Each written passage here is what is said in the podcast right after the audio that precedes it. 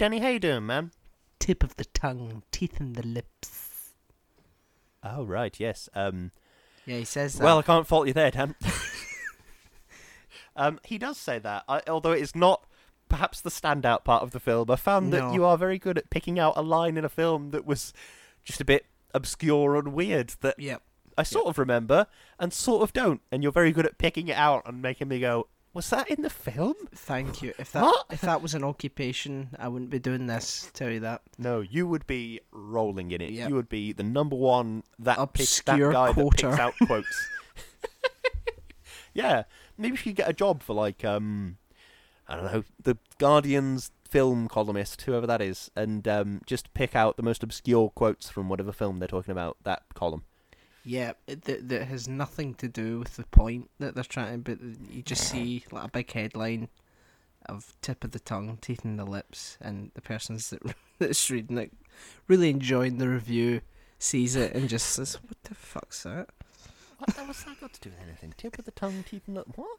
Doesn't make any kind of fucking sense. Who's written this shit? Aye, they don't. they, the Guardian don't do crosswords. Are they doing tongue twisters? Is that what that? Yeah. Uh, but anyway, before we Oh, get to whenever all that, that voice, it always reminds me of um, oh, Oh God! Do you remember that joke that, that Simon made about the Scottish news? no, what did it? ah, I can't. It, it, I'm sure it was something hilarious. Uh, He just, um, I think it was an excuse to make a, a, a news joke he's made several times, but with a slightly different accent. um, he said, um, "Hello and welcome to the Scottish news." He did a, a, a Scottish accent because he's a skilled performer, and I'm just, you know, some idiot from the Midlands. well, it Um, was, it was all right, but uh, Uh, hello and welcome to the Scottish news. Tonight the headlines are, "Oh no, you won't like that." Oh, you won't like that. oh no, you won't like that either. Good night. what? just um, whenever you do the voice, it puts me in mind of that joke. Well, I mean, to be fair, I think that Scotland uh, wouldn't ever shy away from the horrible stuff. Like, we we like that sort of shit, you know. We're we're we're all about that. Um, everyone in Scotland just saying, "No, we're not." What the? F- don't fucking listen to that prick. Uh, um, I would like to hear about the horrific, depraved things that have happened. Yes, that sounds like a good time. yep, definitely. You know, everyone what I want on the news. everyone's had a drink in them. It's great. You know. Uh, oh God, I've just it's, I right. I've never been to Scotland. I, I presume it's just a normal place, but every now and then you say things that conjure up these images in my mind that utterly skew my perception of what Scotland is like. Um, Listen, Lewis. like, After years of of being stereotyped, I now embrace them and make up and make up new ones. You're going to tell everybody you meet. No, yeah, everybody everybody sits around a campfire Yep. at, at, at, at, uh, at 6 p.m. for the news at 6. Yep. Um, and somebody gets, is there with their with their cards and they talk through a hole in a cardboard box that we all pretend is a TV. Yeah. yeah, yeah. uh, There have been there have actually been people that believed me when I said that we didn't have television, and I'm sure you and, I, and I think you were there for some of it. It was on like the. I, I o'clock imagine I was, yeah. And you're just like, oh, for fuck's sake, and I'm just like, no, we don't. No, we uh we watch um a a, a weirdly entertaining stain on a on a rock. it's our favourite Yeah, show, um, Stain Man. Eh, oh God, Stain on a Rock. Next week on Stain on a Rock, will Gary break up with Stacy? It's just a picture of the same stain week after week. yeah, it's just week. dramatic events that take place by this stain. That that's where everyone Like The Room. Yeah, like the room. It's dramatic events that happen in a room. Yeah, but it's dramatic events that happen adjacent to a stain on a rock. oh, for fuck's sake! Right, come on, need. Okay. Uh, right, I've got something for the bullshit. Um, Excellent. But we, we do not have the wheel with us no, this week. because It's um I'm, it's um traveling. Yeah, you know. no, come on, we can come up with a hilarious anecdote. Um, because it's it's it's um it's currently performing with the Russian ballet. Yes, of course, of course. A hilarious. Dancers are doing pirouettes, and the wheel is spinning, and people are going, "Well, this is good." I mean, it doesn't make much sense, but it's good. yep, yep. Uh, Yep. So I'll spin the the the might- backup yep, wheel. Which is bigger and heavier and harder to carry around. Oh. Which is why you travel with it. Yep, exactly. Um, that's good. I like that. Uh,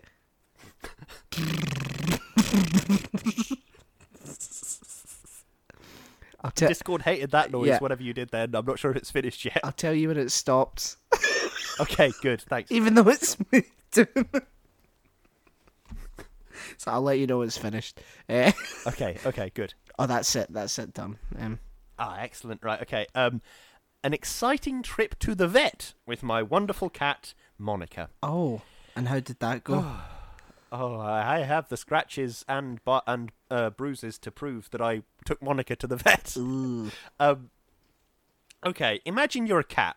Uh huh. Um, you're a pretty chilled out cat as things go. Um, lots of cats are quite aggressive to to, to people. Um, I remember I remember um, years and years ago I, I did uh, um, like rock climbing as a hobby, and uh, one of the instructors I was working with uh, said to me that when they were a kid, they had a cat that just hated them. It would sit in doorways waiting for them to come by, and then whenever the child came by, it would scratch at their ankles. Um, but uh, let's just say for a second that you are Monica Brindley, who is not like that. Her interests include uh, napping and um, standing on either Chloe or me at incredibly inconvenient times. uh, that's essentially what Monica's points of interest boil down to. Um, we had to take Monica to the vet, not for any particular reason, just for a sort of a general checkup and to be able to have a look over and stuff. Um, I don't know if it's the same with dogs, but when cats have vaccines, um, they have like a vaccine when they're Yeah. a kitten, and then they have to have um, like a booster one every year, like within the year sort of thing, um, to make sure that they're completely protected from whatever. Uh, from what I'm not entirely sure, but from something I suppose. Um, so yeah, they she's um she went to have the vaccine, and um, the first difficulty I had was getting her actually into the crate. Because we Right. have two cat carriers. Uh, one of them is the kind of thing that like a door opens on the front. You can probably imagine the thing I'm describing. A door opens on the front, and one of them is the kind of thing where it's like sort of a cage, and the top, the entire top, can be like hinge, uh, sort of hinges open like a chest, and then you put the cat in and slam the lid shut so she can't jump out. Yeah. Um, I tried the first one. Uh, she didn't like that. Um, right, basically, she was booked in on um, a Thursday one week at 3 p.m. or something. I remember thinking it was weirdly late in the day. But um, yeah, it was about 3 p.m. And um, so at about 2 o'clock, I started trying to get Monica into the box. Right. Um, I picked her up, which is, you know, she's fairly skittish as cats go, but she's mostly pretty chilled out. So picking her up once or twice, she doesn't mind it too much as long as you don't try and like, I don't know, put her somewhere she doesn't really want to be. Mm-hmm. Like if you try to put her in the bathtub, she'd probably be like, "Well, I don't really want to be here." But if you just put her on a bed or put her on a chair, she'd be like, mm, "This is all right, I suppose." Yeah. Um, but I picked her up, tried to put her in the crate. She was in the um, in the bedroom, I think she was, and I picked her up, sort of hand, two hands under her armpits, sort of thing. So she's this long spaghetti noodle of a cat just dangling there as I'm carrying her around. right. Um, and I sort of went into the office where I'd put the um, the crate on the sort of sofa that we have in there, and um, I essentially tried to just put the cat in the box, and she was having none of it. right, this box was fucking chock a block with treats, with catnip, with a, a nice soft blanket Uh-huh. to make sure that she had a wonderful time. But good God, she was not going in that fucking box. She leapt out of my hands, and I sort of got in her way, and I was like, "No, Monica, you're going in the box." Um, I didn't shout at her because she hates loud noises, but I was like, "Monica, you're going in the box. Come on, let's go in the box." You whispered Um, angrily. Get in the fucking box. Yeah, pretty much. Um, and to cut a long story short, I did not get Monica in that box. Oh no. I watched um, three o'clock come and go, and I called the vet and I said, I, uh, I still haven't even got my cat in the box and out the door. I'm not going to be able to get her there on time. I said, okay, we'll reschedule an appointment for whatever date it was. Um, so we did. We rescheduled an appointment Yeah. for it was um, another Thursday, I think it was. Um, but anyway, yeah. So you spent the week trying. you said right. Okay, sort of- I've got a week. I sort of did spend the week gearing up. Actually, yeah, this is this is kind of true. Um, the the I got out the other crate that we have, which is something that we meant to take back to the shelter that we adopted Monica from, but we just haven't been able to because of COVID lockdown and all that sort of stuff. Um, so it's just still in our house. Um, so I got the crate and I took out the sort of it has like a sliding bolt that goes across the top corner, and you sort of pull the bolt all the way out, and then the lid swings back over like a chest, like a chest. Yeah. Um, and within the box, there's like I put in like a little mouse that she quite likes, and I put some treats in. I spread it with catnip and all that sort of stuff. She was sat in the living room, and the second she saw that box, she was like, "No fucking way! You are not getting me in that box." But I had had the forethought in this situation to close the door to the bedroom, because when she gets under the bed, that is the only place I cannot actually reach her Yeah. it, like in the entire house. If she's under a chair, chairs are sufficiently small that I can reach under and sort of scoop her out. But I, I cannot because it's a double bed. Obviously, I'm not physically big enough to reach all the way under the bed because she can just run to the other side. Yeah. And then I have to chase her around to the other side of the bed and reach under, and she runs to the other side. And so it's a back and forth game that she loves to play. It would seem. Yep. You're getting made a. Um, Um, Say that again. you're getting made a mug. I am getting made a mug of by my cat. Yep. which is a wonderful time. um, so yeah, I, um, I Monica was sat in the living room, and I went in and I gave her a bit of a stroke, gave her a couple of treats, picked her up, and I tried to put her into the crate.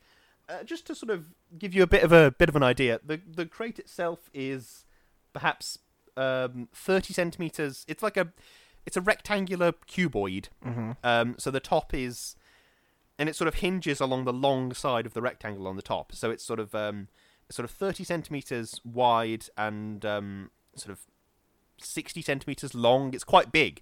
Um, so I thought, okay, it's quite big. She can see through the walls. It'll be dead easy for her. Yeah. Um, so I picked her up again. She's a cat spaghetti noodle, and um, she, I, I sort of lowered her in slowly, feet first. Um, and her, she'd sort of put two of her feet on two of her feet on either side of the crate oh to no. stop herself from going in. So she was sort of pushing back with her sort of thigh and hip muscles. And I was like, "No, Monica, come on, honey, you go. In, you have to go in this box. It's for your own good." Um, so I sort of had to pick her up and twist her so that she could not physically reach her legs wide enough to get to the either side of the Oh, box no. and try putting her in. And then when she was about three inches off the ground, she realised what was happening. That I was putting her into a crate, and she freaked the fuck out Oh fuck. she looked she sort of looked around at me and went meow, meow, meow, meow, meow, meow. just sort of normal meowing but very loud and um turned around with both of her hands and started cat slapping the shit out of my arm my left arm um and sort of went scratch scratch scratch scratch, and I went oh fuck! And like I dropped her about an inch into the crate. Yeah. um and she sort of hit the floor uh, span round and was like took a second on the floor where sort of I was looking down at her clutching my arm and she was looking up at me like you just put me in a fucking box you dick. Um and then she leapt out of the box and ran off into the house and I was like for fuck's sake. Um so I, I looked at because this was um, the appointment was at 10 and this was at 9 o'clock um, and by 9.01 she'd already scratched me so that was exciting um, Chloe sent me a text saying, How's it going getting Mon into the box? And I sent her back a picture of my bleeding arm. And she went, Oh my god. Um, so, you know, uh, yeah, there's a couple of scratches and bruises on my arm. Oh, um, but, you know, I'm fine. Um, but then, this is, this is an odyssey. So, you know, strap in for a long and boring story. Um, Monica, I, I realised, had run off somewhere into the house, but I didn't know where. So I started systematically checking rooms to try and find where she was. So it's like, okay, is she in the living room? Is she down behind the sofa? Is she under the under by the bookcase? Is she under the cat tree? Where? Okay, she's not in here. Close the door. She's not in the spare room. She's not in the office. She's not in the bathroom. And I was like, process of elimination. And she was under the dining table. And I was like, okay, Monica, I can see you. You can see me. You're going in that box, honey. And then I started sort of trying to coax her out and gently sort of pick her up and so, sort of stuff. But as soon as she would get out in the open, she would run back into safety, and I couldn't sort of get her in time. Uh huh. And I realised, okay, the only way to do this is going to be to put oven gloves on and try and just grab her. Oh. I, okay, in my defence, I'd been doing this for about 30 minutes. Yeah. uh, With, Well, and she was starting to get really pissed at me. It's already And, a um, week long process. Precisely, yeah. And I said to Chloe, she's like growling at me and hissing at me. I, I fucking hate this. This is horrible. And Chloe sent me a text back saying, "You're just gonna have to grab her, babe. That's the only thing you can Oh, do. She needs to go to the vet. It's it's the only sort of thing." Um, so I tried to sort of grab her, and she sort of, after a bit of me chasing her around the dining room and then me chasing her around the utility room, um, she went into the hallway where I'd closed all the doors, and I was like, "Yes, this is my moment. This is my chance." so I, I feverishly closed the um, kitchen door. So all there was was like the sort of entrance hallway bit in our house, the stairs, and then the top landing. And I was like, okay. And she was at the top of the stairs. I was at the bottom of the stairs, and I genuinely looked at her, oven gloves on, and said, "Monica, you are getting in that fucking box." And then I spent about fifteen more minutes chasing her up and down the stairs Oh no. um, which was an exciting time. I was like, "Come on, come on, come on, sweet!" Oh, for fuck's sake! She'd run down to the bottom of the stairs. um, eventually, I think she just got knackered. I think I just sort of enduranced her out, basically. Um, and I, I, I've christened my cat picking up method the cheese toasty method. Um, here's here's the concept. Imagine you've got a cheese toasty in a pan, Yep. And um, you have your hands in some oven gloves. Uh huh. Uh, one of your oven, and uh, let's just, I mean, you know, we're replacing us two spatulas for two oven gloved hands here, but you know, Yeah. uh, you sort of squish down on the cat with one of your spatulas, which actually apparently calms them down. I watched a YouTube video about this. Oh. Um, uh, there was, and now I have this phrase in my head. Um, this vet saying, if your cat is stressed out, just gently press down on them, squish that cat, and they'll get really calm. Um, it doesn't work, but it does seem to sort of calm her down a bit. Um, so sort of gently squish down on the side with one hand, and then you sort of tuck your fingers under the other side and sort of flip her over like a cheese toasty. Uh-huh. And then you sort of gently squish down with the other hand, so you're sort of gently squishing from both sides, and then you can sort of scoop and pick up. And then again, she's cat noodle, but she's pissed off this time. Yep. So she's sort of wiggling around like a little furious cat noodle. And then um, you sort of gently lower her into the box. She realizes what's happening, and I'm like, I know, Mon, I'm really sorry about this, honey. You need to go into the box. Um, and I gently put her in the box, put my arm across the top of the box so she hasn't got any room to jump out Yeah. while I furiously reach for the, the lid, which is like scattered away on the floor, forgotten a million miles away. Uh, slam it shut, slide the bolt across, and then sit on the bottom step and go, fucking hell. Wow. Jesus Christ, that was so much work. And then look at my watch and think, oh my god, I've spent half an hour doing that. I'm already almost late for the vet. And then Oh, frantically throw on some shoes, pick up the cat crate, and run to the vet. Oh god, it was like a whole thing. And that's the cheese toasty method, folks. That's the yeah, that's the cheese toasty method. Um, and I went through all that for the vet to tell me, uh, yeah, she's fine. Um, she's a bit fat though. Oh, thanks, thanks for that. Oh god, it's an exciting time. Jesus Christ. That is one of the most horribly ridiculous stories I've ever heard in my life. Like, just Yeah. the fact that it ended so shite as well. It's like, yeah, yeah, she's fine. She's fat though. Like, it's just what the. Because I was expecting that. To be honest with you, I was expecting the vet to say to me, "She's a bit underweight." Because she doesn't, she doesn't weigh a thing. You pick her up and she weighs nothing at all. Yeah. Um, and like when you're stroking her, you can feel like her skull and her sort of shoulder bones and her spine and stuff. And I was expecting the vet Uh-huh. to say she's a bit underweight. Maybe should feed her a bit more. Um, but no, she's, the vet said she's um, overweight. Oh, no, she's supposed to weigh about three and a half. She weighs four and a half kilos. And I was like, oh, right, okay. Um, I'll feed her less then. Um, so now I'm feeding her less, Wow. as you do. So she she's gonna become more agile for the Oh god, to- I didn't even think of that. Yeah, the cheese toasty method. Eh. yeah, that's a good point. Maybe I, I think what I'm gonna have to do now is again cordon off because I have to find out the paperwork from her last vaccine appointment to see if she's within date or if she needs a restart. But it's like a whole thing. But I need, I essentially, I might need to take her to the vet again in the next three or four weeks. yeah. Um, so essentially, I'm going to have to start cordoning off parts of the house and then just chasing Monica around them until Monica's tired and I'm just like going through sheer force of bloody mindedness. Um, Yeah. And then maybe, maybe, if I'm lucky, I'll be able to sort of cheese toast her and put her in a box while she's like yowling at me and hissing. I mean, It's it's a good time. It certainly sounds like you're gonna need to film the next time you try and do that like that.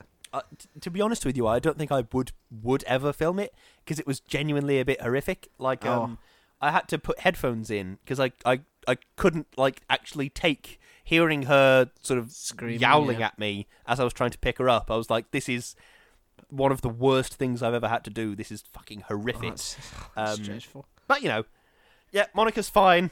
Um, just a bit fat. that's it. Uh, so that's exciting. Um, she's got a thing with her heart that might become a problem, but it also might not. Uh, the vet didn't seem to care, so I don't think it's much of a problem. Wow. What a story. Um, Yep. God. You could write a short story about that, like the most horrific story ever. Like that would beat like uh, the boogeyman or anything like that. Like that's. Oh Yeah. well, there you go, folks. Yeah, the, the odyssey of me taking my cat to the vet. Um, if anybody else has ever tried to take a cat to the vet, um, I imagine they will have a similar story. Unless you have just a really chilled out cat. Maybe I should get one of those things you see them in adverts where everybody's like, "Oh, my cat was pissing up the wall and tearing the sofa apart, and now I, my cat's on drugs, so it's really chilled out." Um, yeah, Feliway or something. It's like a diffuser for cats. I don't know if there Maybe I should get that. I don't know if there is such a thing as a chilled out cat. I think they're all pretty, you know, intense. Um, I think the thing with cats is they're sort of a lesson in consent in a very strange way. It's like true. you cannot do anything with a cat if they do not what enthusiastically want to do yeah. it. Like um, you cannot play with them, you cannot stroke them, you cannot feed them even if they don't want to be fed, sort of thing. Um, and the sort of most bizarre thing of it all is um, it, that's essentially because when Monica first got here, she'd spent five months at um, the cat home. Uh-huh. That, that can't possibly be the right word for that, but you, you, I'm sure you know what I mean. Um, she'd spent five months there in a room with like um, feral cats and stuff. Mhm. So she was really sort of petrified 24 7 for five months. And we got her home, and she was petrified of us. And um, she would, um, like, I remember at, at, the, at first it was like very small milestones. Like, she would. Would be sat watching the TV and it'd be like, "Oh, Monica's hiding behind the sofa while while while we're also in here and the TV's on. That's amazing." Yeah. And now Monica will just stand on you, like, "I want food. I want you to feed me now." so you know, Well, I mean, I think I need a break after that. Jesus. I felt as if I It's was right, there. Yeah, I, I was like running on adrenaline a bit Yeah. because I was like late to the vet. Um, well, I wasn't. I was about thirty seconds early, but um, I was walking there like, oh my god, I'm going to be late. Monica, since when have you been this fucking heavy, um, carrying this crate around? Um, and then um, yeah, I got back because it was all sort of downhill on the way back, just because of where our house is and where the vet is. Yeah. Um, and I sort of got home, put the cat down, opened the crate. She jumped out and went and had some food. And then there's some hilarious pictures I took of her sat in a box giving me the evils, um, just staring at me, really annoyed at me. Oh, Um. I was fucking knackered. She was knackered. Um, I was literally sat on the sofa and I was like, I'm so sweaty and tired. this has been such a bizarre experience for me. Yep. Um, Monica sat on the sofa next to me and just sort of sat with her face to me so she could see if I moved and just fell asleep straight away. Aw. Like no, no trying to get comfortable. Just like So, snoring away, and then I was there on the sofa just like. I don't even have the energy to like make a cup of coffee to go and do some work. yeah. Um, so yeah, it was it was an ordeal, and um, I'm glad I've been able to share it on the podcast. Yes. Was was there any sort of animosity afterwards, or was she all right? Was she? Um, no animosity as such. She's a bit spooked of me now. Um, but it'll go with time. I think it- it's um when Chloe's in the house, she's not. She's completely fine. But when it's just me and her, she's a bit spooked. Yeah. Um, which isn't great, obviously. No. But you know, it'll it'll go with time because in an ideal world, she'll go on one vet visit per year. So in in the course of the coming year, she will forget about this and we'll go back to normal sort of thing. It's just yeah. frustrating for the next week or two. True. Oh well. That's a shame and hilarious the same level. Oh my yeah, god. yeah, and, yep. Oh. So what are we talking about today, Dan? Uh, we're talking about the film uh, School of Rock, and uh, it was written by uh, Mike White, and it was uh, directed by Richard Linklater, and um, I don't know if I pronounced that right. Um, and is starring Jack Black. That's how I would have pronounced it. Yeah. Yeah, Jack Black, Mike Mike White, uh, Sarah Silverman, Joan Cusack, uh, and Miranda Cosgrove, and a lot of other people.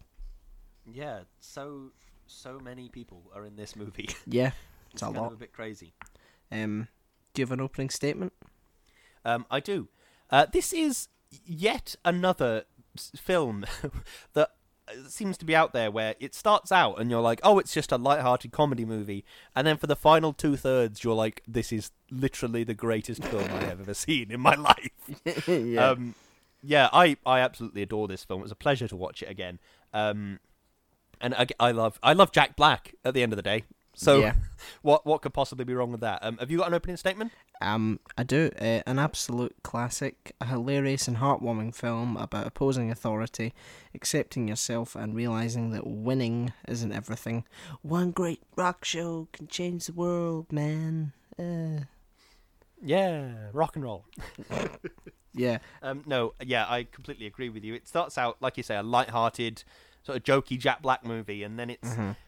it- that's yeah, it's it's about how rock and roll is sticking it to the man, and, and I don't know, there's there's something so not romantic in the going on a date sense, but romantic in the Viva la Revolution type Yeah, sense of like storming the gates, and you know what I mean. definitely.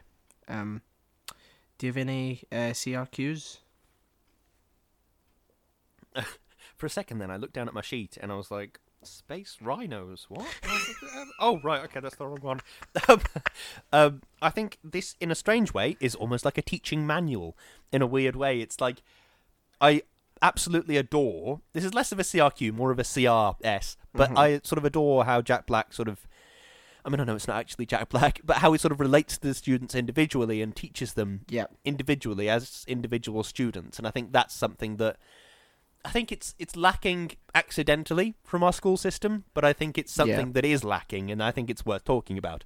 I think the reason it's lacking accidentally is because class sizes are in- absurdly, incredibly, ridiculously high. I remember um, when I left high school, our maths class had 30 people in it, which was it's not a lot. Like we we are, we were not an exceptionally huge high school. Um, but I remember we didn't actually have enough chairs in the room to fit all the kids in. And we had to like sort of bring in extra chairs from adjacent classrooms and put them on the ends of desks and stuff like that. And I think when you have a class that big, you cannot relate individually to students and say, okay, why are you, Lewis Brindley, having trouble with this specific thing, and and, and then help that child with it. Yeah. I think um, that's the really impressive thing this film does is Jack Black takes the time to actually know all of the students that he's teaching, which is Mhm. incredible.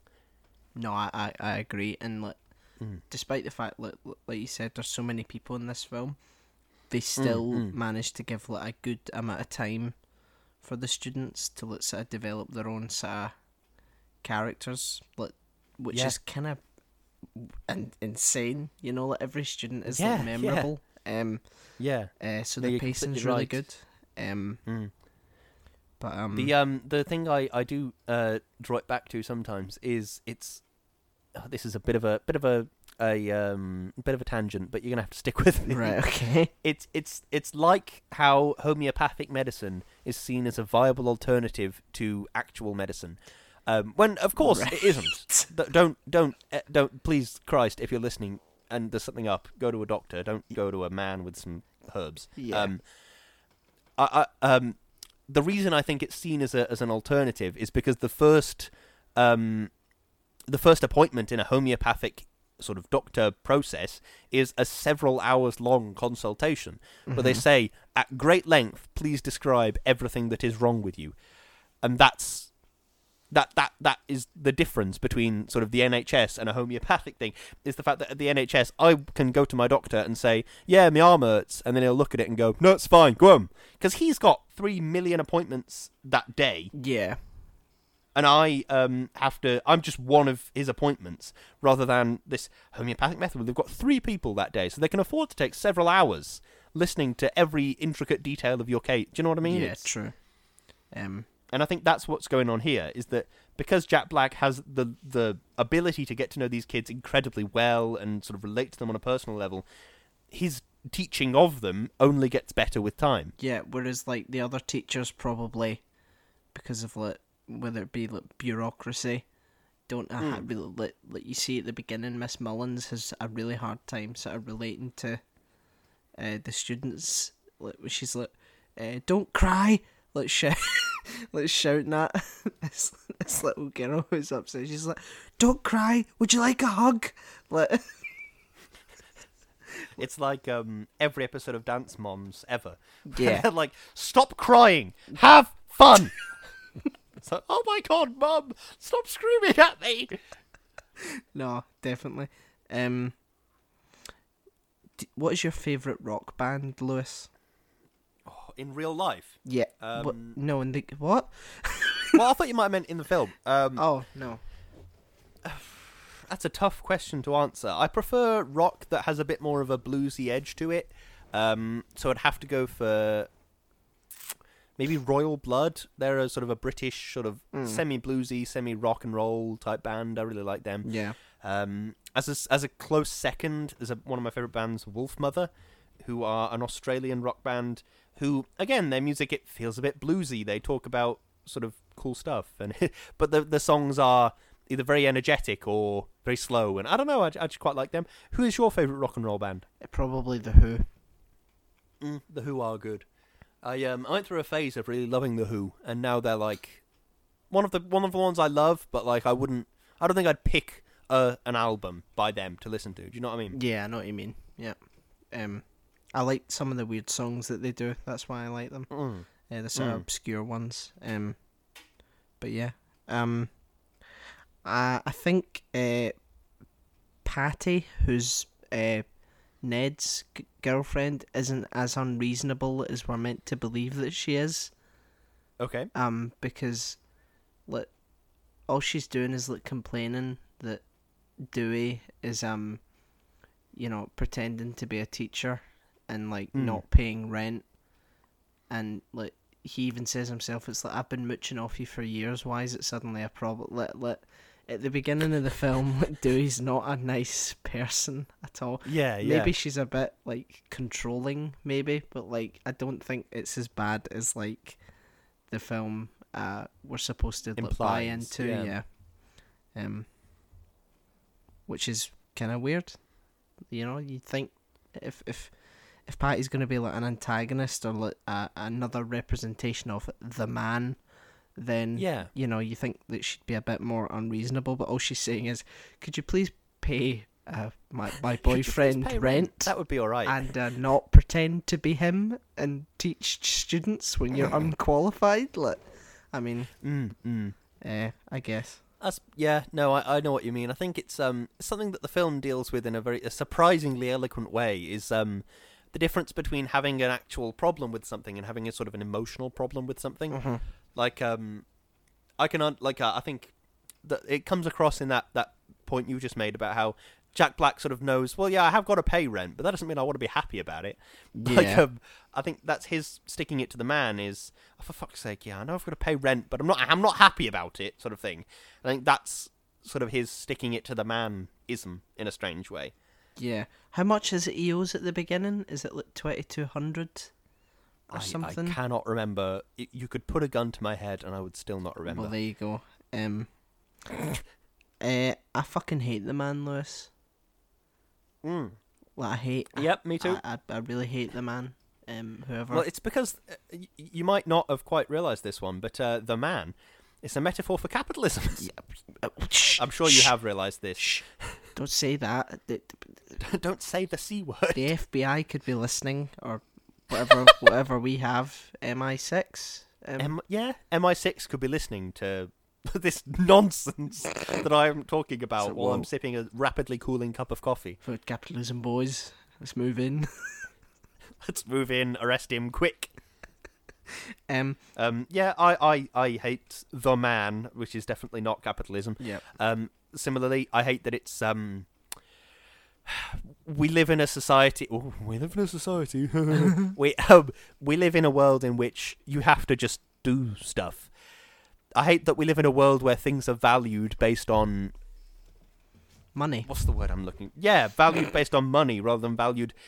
It's um, it's the best example I have of this, and I know this is it's it comes across as wishy washy hippie bullshit, but like the best example I have is how sort of the creative arts are valued much less than um other careers Yeah. just by virtue of the fact that they are valued less monetarily.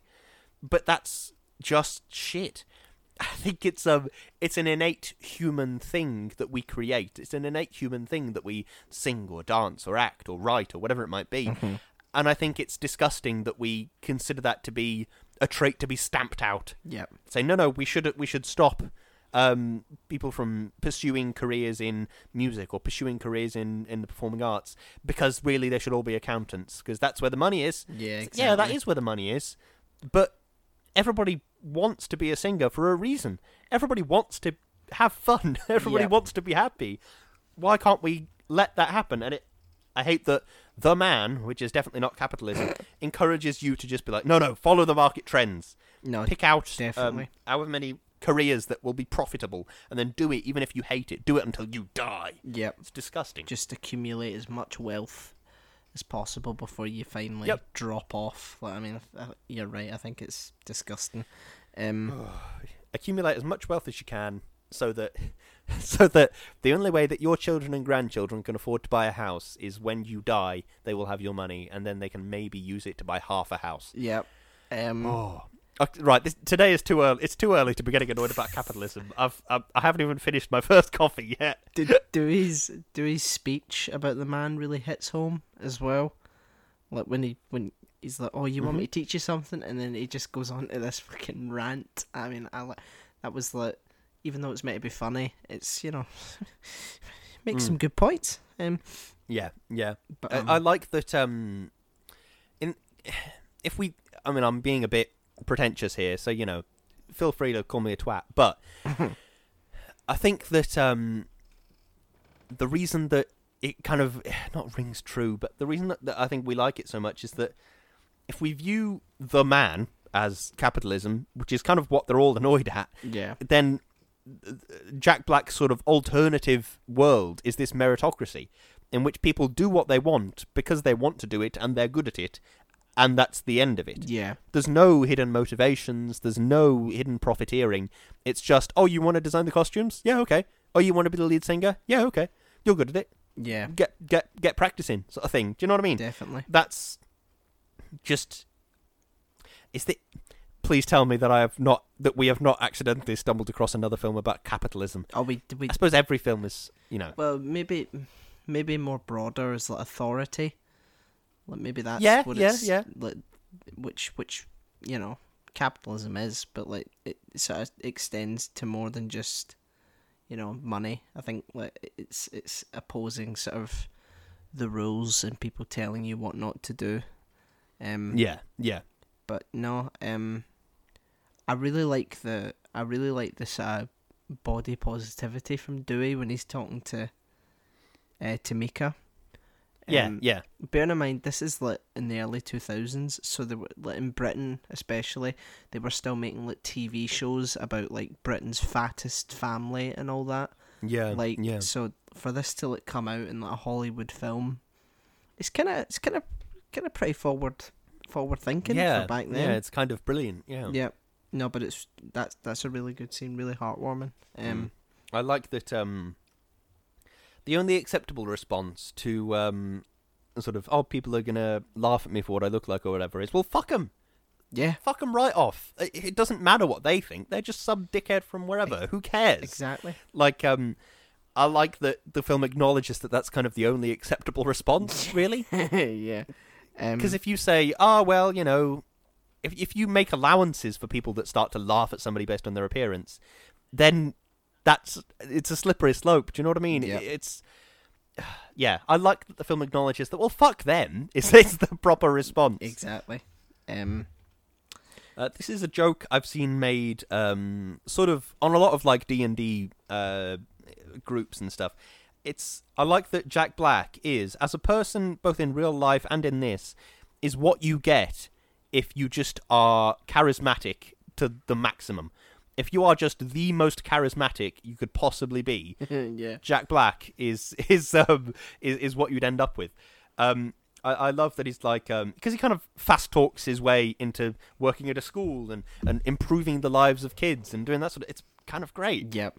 And it's not even intentional at the beginning, where it's like it's just him sort of trying to get some money, and then he realizes, oh no, these kids are pretty pretty good. Um, um, I don't know if uh, you know, um, Billy. Uh, yes. Um, he's played by uh, a man named um Brian uh, F- uh Full uh, Dulo, and um okay. just as a sort of side thing, you should you should look up his story like after after this film came out, and uh, the way he was treated by um people around him for for being you know too gay or whatever. It's um it's really heartbreaking and, and actually quite inspiring. So I, anyone that that's interested should should check that out. Uh, just Mm, to mhm. say. Um, but see, from a utilitarian point of view, is Mm. Dewey's actions moral in the end? Are you asking me? Yeah. Um. From a utilitarian perspective, yes, because he's increasing the amount of good for the greatest number of people in the world. Well, okay, well that's a strange way to say that, but I think you get what I mean. He's he's uh, from that utility utilitarian, the greatest good for the greatest number. That's what he's doing. Yep. Um, if you take a more sort of um, what's the word I'm looking for? You used it in the Ratatouille podcast. Deontological That's it. uh, point of view. Yep. Um, towards what Dewey does, then no, it's not moral because he, like, he doesn't have any kind of teaching certification, Yeah. and he's just walking into a school and he's responsible for a classroom full of children. That's not a responsible thing to do as a person. no. I think it's well. The thing is, it's it's hard to say it is, and it's hard to say it isn't. It's somewhere in the middle, I guess. I don't know. What do you think? Um, I think it made everyone better people. Like it, it made, well, yeah, yeah, I think so. It made the the kids sort of more confident about themselves. Um, Yeah, true. uh, Zach with his with his parents decided that this is what he wants to do, and um, Mhm. his dad sort of appreciates that at the end. Um, um, Summer got to realize her sort of uh, potential with it being band manager and stuff like that. Mhm. Um, Mhm.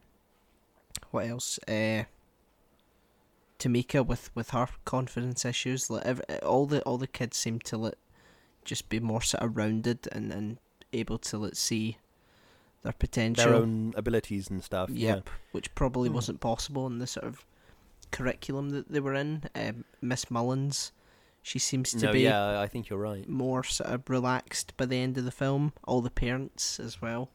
Um, Mm-hmm. and yeah, it it seems to have worked out quite well. But still, I don't think you should be. Anyone listening? Oh, okay. Gonna become a fake teacher then. Get Um, up and infiltrate a school then. yeah. Yeah. um. No, I yeah. It seems to have worked out for the best, but I think that's more more more by luck than judgment. I think. Yeah.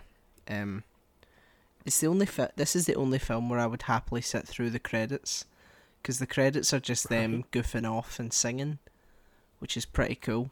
Like it's just they're singing a, a long way to the top, I think. Yeah. Um, Yeah. Yeah. which is and it's just I forgot that I was watching the credits because like their performance is so good and the fact that they can all play music, like, that's just them doing that. That That's I know that's so cool. Yeah, it's one of my uh, sort of frustrations when you see um, uh, like actors and stuff that uh, can't really play an instrument and they're sort of pretending to be able to play it. It's like, well, lots of actors can play these instruments. You could just pick an actor yeah, that's slightly less famous that can play the violin, for example. Uh, I don't know. definitely. Um, what a soundtrack as well. Some of the songs, Yeah, definitely. like just absolute classics on there. You know, Mhm. it really feels You like know- it fits into what you were saying about the whole uh, romantic sort of romanticization of like rock and stuff like that. Yeah, yeah. Um, you know what else has a banging soundtrack? Um, Megamind. we'll, Oh, do, sorry, you cut out then. You're right. we'll do Megamind, Lewis. Okay. I'm just that's all I'm getting from this. I'm just getting Lewis really wants to do fucking Megamind. Uh, It's because it's the greatest film of the 21st century. okay, well we'll definitely we'll do it then. Oh my god! Do you know what else is a good? Like Yeah, this film's got a great. Do you know what else has got a great soundtrack? Megamind. Did you ever think about that? oh God. Um, no, you're right. This movie does have a good soundtrack. Um, I'm a big fan of when it works. Um, Megamind. But yeah, I'm a big fan of Megamind. Uh, no, I'm a big fan of when it works. Um, movie studios and directors and stuff picking not pop songs necessarily, but popular songs that are really good in the film that they're in. If that makes sense. yeah. Like, um, I think there are films it works in and films it doesn't work in. It worked in bizarrely Jumanji and Jumanji Two. They picked out a couple of um, I haven't seen popular songs. Uh, they're okay. They're not like masterpieces of cinema, but they're good. Um, they yeah, they picked out a couple of like I think it was Bon Jovi and Guns N' Roses and stuff like that, and, and put them into the soundtrack, and yeah, it worked quite well, surprisingly.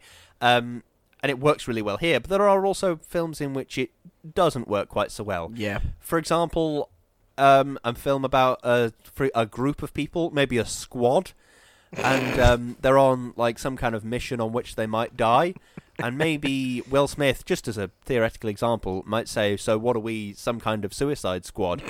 Um, just as a theoretical example, Or that might be a film in which it might not work. or we're bad guys. It's what we do. yeah, because that's how it works. Like people Yep. commit crime because they're bad guys. Yeah. Cool. Yeah, they're inherently bad people. Obviously, Cool, that's cool, how cool. the judicial system works, Danny. Yep. Of Duh. course. Makes sense. Um. Um, what's that other stupid fucking line from that movie? Um, oh, it's the the family line. Um, I already lost one family. I'm not gonna lose another. Yeah, but the, the Mate, you've you known met- us for like three days. No, true. Um. Uh. I think I might be out of notes. Me too. It's because we keep picking good films Yeah. to do that are that are now- really good, and then we're like, oh yeah, these are good. Now let's talk at great length about some different other film. And now we're going to talk about Megamind, which is also a great film. Do you know? I have I have a radical proposal, Lewis. oh, okay. We haven't decided next week's film, We haven't. No. so why don't we just fucking do Megamind? Get out of the way. Um, Yes! oh my god, I love Megamind. Right. Okay. Okay, I'm fucking thrilled. About right. this. Okay. Oh, Jesus. Megamind is such a good movie. When was the last time you saw Megamind? Uh, oh, a while ago. Um. I genuinely think that you will be pleasantly surprised by how honestly profound it is. I watched it literally just the other day. It's bizarrely profound. I will. I'm sure I'll feel the same when I watch it again. but um, do you have a closing statement? Um, I do have a closing statement. Um, perhaps as as as with a lot of Jack Black's work, it starts out as funny and silly and ends up being the greatest thing you have ever watched or listened to or anything even slightly adjacent to that. Um, I adore Jack Black and I adore this movie for what it says about confidence and sticking it to the man. Um, I could watch this film on loop forever. I agree. Um, one of my only regrets in life is not playing Dewey Finn in my school's production of this. And um, Ooh la la! yep, I did not. Did your, your school did a production of this? That's cool. yeah, they did the the sort of Broadway version, and um, they asked okay. they asked me to do it, but I was busy filming Four O'clock Club, wasn't I? I mean, Oh, I should have went "F- fuck off BBC. Uh, I've got a I'm gonna do this unpaid school project. yeah. We got some rocking to do. You know, um, but uh, yeah, No, we um we never did plays at our school. Bizarrely, really. um, there was before I got there, they did a performance of Grease, as in Grease Lightning, with like John Travolta and Oh. all that. Um, and like the sixth formers were like played the the main characters in it. yeah, Um, and then after that, they just mysteriously never made another play ever again. I'm sure there was some kind of reason that I'm I was too 11 year old to know, but yeah. but you know I remember thinking that's a bit weird. Well, that's a shame. I I liked the sort of school plays that I did. Um, Hmm. but anyway, I did before- nativities at primary school. That's about as close as Ah, I got. yeah. Well, they they're the classics, aren't mm. they? They're going right I'll back. have you know I was Joseph. So I was the what does that tell you? Hmm? I was the Christmas star. Uh, Fantastic. Did you have to wear a star costume? I did, yeah. Oh, I love it. Did you have? Did you like? What? Describe the star costume to me in extreme detail, please. Uh, it was it was uh, silver Wow. Yes. and it was shaped like a star Lovely. and um I had glitter on my face um which is Mhm. fabulous um Yeah. Of course. uh, and uh, I had sand shoes on so Lovely. it was great yeah and Mm. tights and, and white tights so Mm. Exciting times. yep I was essentially the narrator for the thing which uh, Oh. which was shite because like, I didn't want to do it, but they made me do it, so I gave the best performance I could, and uh, I won an Oscar. The mark of a true that. professional. yep. Definitely. Yep, but um, You're not just imagining before I somebody from the Oscars committee or that someone from the Academy in in the audience at your primary school, just like oh, that that boy that's playing the star is is expre- extremely talented. yeah before but before I relive any more trauma, uh, let's let's go to the shilling. Um, uh, the podcast has um link trees. Uh, and Lewis's link tree is uh, linktr.ee slash Lewis underscore Brindley, and uh, mine's is slash O'Hiram, and the podcast's is slash Shouting into the Void. Indeed, it is. Got that right. Um, uh, Woo! we also have a we also have a PayPal donate button, so anything you can spare, anything at all would be greatly appreciated. Um, we also have Patreon, and we take the opportunity every week to thank our wonderful, wonderful patrons, uh, Chloe, Thank you. Darius, Thank you. Sophie, Thank you. Peter, Thank you. Aditya, Thank you. Richard, Thank you. Natalie, Thank you. and Dougie. Thank you, one and all. You keep the lights on at Void Towers, and you make it possible to do what we do and have a great time while we do it. Um, you allow us to do. Uh, allow allow me to indulge whims like talking at great length about Megamind, which I will undoubtedly do next week. Yes. Um, so, yes, thank you very much for supporting us. It means the absolute world. Um, I hope you enjoy getting this episode 24 hours early. Absolutely. Um, we also have merch on Teespring and Redbubble. Uh, we sell all sorts of stuff like tote bags, uh, mugs, all sorts of stuff. Go have a look. Get yourself something nice because why not? Yeah, treat yourself. Go crazy. Absolutely. Um, and last but not least, we are partnered with an amazing company called Number 12 Crochet Avenue, and Lewis is going to say some wonderful things about them, all of which are true. Indeed, I am. Um, Number 12 Crochet Avenue is a wonderful company run by my wonderful wife, in which she crochets, and she's very, very good at it. Uh, there is a reason why you should go and follow her on Instagram at Number 12 Crochet Avenue, and that is because the feed is uh, Chef's Kiss Bellissimo Beautiful. Um, and you should go and take a look. The uh, the the the colours, the quantity, the stitches, the everything about it is stupendous to observe and to take part in, and I cannot recommend it enough. So go and take a look. Have a wonderful time. Um, I believe in you. I believe that you can go to your Instagram and search for number 12 Crochet Avenue. I believe in you too. Um, but there we go. Uh, that was the Indeed. the School of Rock. Um, after Megamind, we're gonna need to find a shit film or a shit Yeah, whatever, um, just to. yeah, um, we could do. Um, no, I can't think of a shit film off the top of my head. We could do The Room again. the room two, uh, another room. Um, the Room 2, next door. yeah. Um, but yeah, so Megamind next week. So, sorry, I've got this image of um, you know that documentary about the making of The Shining, um, Uh-huh. Room Two Three Six or whatever it's called. Yeah. I got this image of Tommy Wiseau making 235 films, and then somebody fuck's watching all of them, and they're watching Room Two Three Six and going, "I just yeah, that was was at all related. What's going on there?" What a what a shit joke that was. Quick, end the episode before I lose my mind. Okay. Megamind. Um. Oh, see what I did.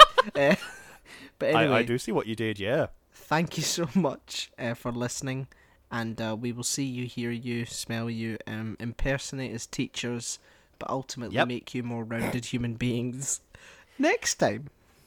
well, um, hopefully we won't do that, but we will see you next time. Bye. Thank you very much for listening. Goodbye.